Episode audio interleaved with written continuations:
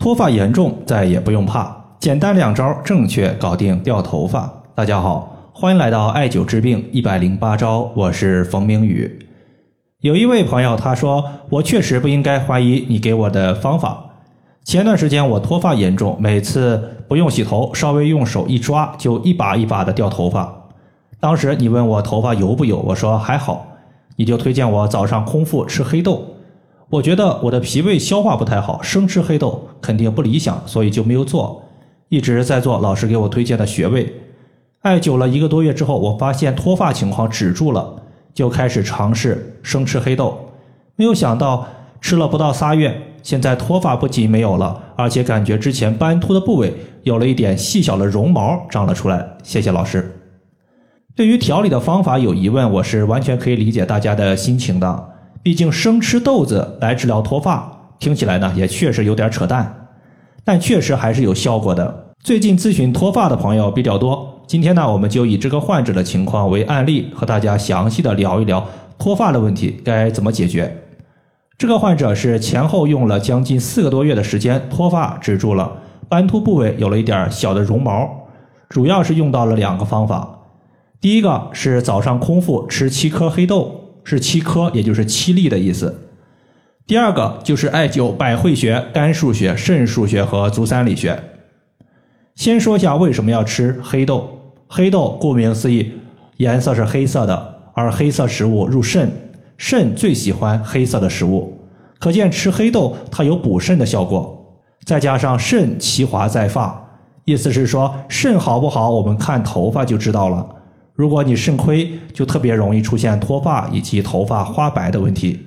因此吃黑豆它就是为了补肾。肾亏所导致的脱发问题，它的患者有以下几个特点，比如说年老体衰、长时间熬夜、房事生活过多。具体表现的话，就是舌头偏白、四肢怕冷、腰腿冷痛的情况比较多。如果你在脱发的同时有类似的问题，就可以考虑在早上空腹的时候吃七粒黑豆，直接生吞就行。如果你觉得生吞黑豆自己实在是接受不了，也可以抓一小把的黑豆，也不用太多啊，大概也就是二十来颗，放到铁锅里边。直接不用加油，直接炒到散发出香味儿，直接你干嚼着吃也可以。熟的黑豆相对于生的来说，它的口感会更好，只是每次的用量也会稍微的多一些。穴位方面，我们先说百会穴。百会穴是治疗头部问题的首选穴位，因为百会穴基本上就是在我们头顶悬的位置。百会，它就是说明此处有上百条经脉交汇于此。实际上呢，可能没有这么多。但也变相的说明这个地方确实非常重要，能够疏通身体的多条经脉。因为它的一个经脉交汇的比较多，尤其是对于一些慢性病，当你不知道从哪里入手开始调的时候，都可以考虑艾灸刺激一下百会穴，说不定会有奇效。百会穴在艾灸的时候呢，我们要注意这个地方是有头发的，所以艾灸的时候，要么你用隔姜灸，要么就是用头部耳朵的艾灸罐。直接往脑袋上一戴也可以。如果你有其他的艾灸器具也行，但是要保证一点，就是不能烧着我们的头发。你把头发烧着了、烧焦了，那就得不偿失了。百会穴是人体阳气的汇聚之地，艾灸百会穴可以舒缓压力，促进头部的血液循环，帮助头发的健康生长。百会穴是在我们头顶的正中线和两个耳朵尖交汇的地方，大概也就是头顶悬的位置。肝腧穴和肾腧穴主要作用就是调补肝肾，因为肾亏会导致脱发。要知道肾腧穴它是以调补肾亏为主，再加上肝肾同源，肾受损了，肝也会受损。再加上中医经常说肝主藏血，肝是人体的血库，血库没有血液，头发和头皮没有了气血的充足滋养，那就特别容易出现脱发以及头发的花白。因此呢，肾腧穴以补肾为主，肝腧穴以调补肝血为主。因为这俩穴位都在背部，所以这个患者一个人在家也没有人可以帮忙。因此，对于穴位的艾灸，他一共是用到了两个方法：要么就是用底部镂空的单联艾灸罐绑在后背，要么就是晚上睡觉之前贴敷自发热艾灸贴，第二天睡醒之后揭下来。肝腧穴在背部第九胸椎棘突下旁开一点五寸的位置。而肾腧穴呢，是在肚脐的正后方旁开一点五寸的位置。最后是足三里穴，以健脾胃、促消化、养气血为主。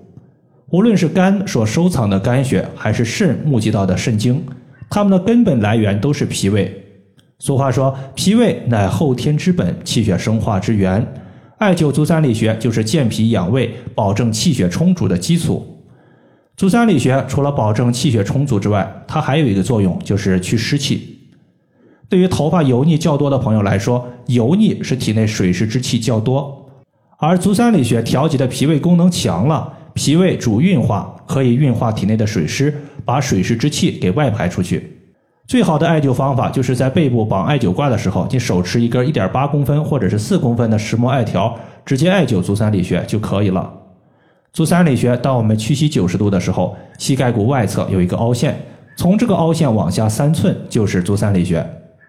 综上所述，黑豆可以补肾，百会穴可以疏通头部的经脉，打通气血，对于头部的滋养。肝腧穴加肾腧穴以调补肝肾为主，那么足三里穴就是我们促进头发自身的气血基础。以上就是我们今天所要分享的主要内容。如果感觉对你有所帮助，欢迎评论、点赞和收藏。有任何问题，也欢迎在节目下方和我留言，或者是发私信给我。再次感谢大家，我们下期再见。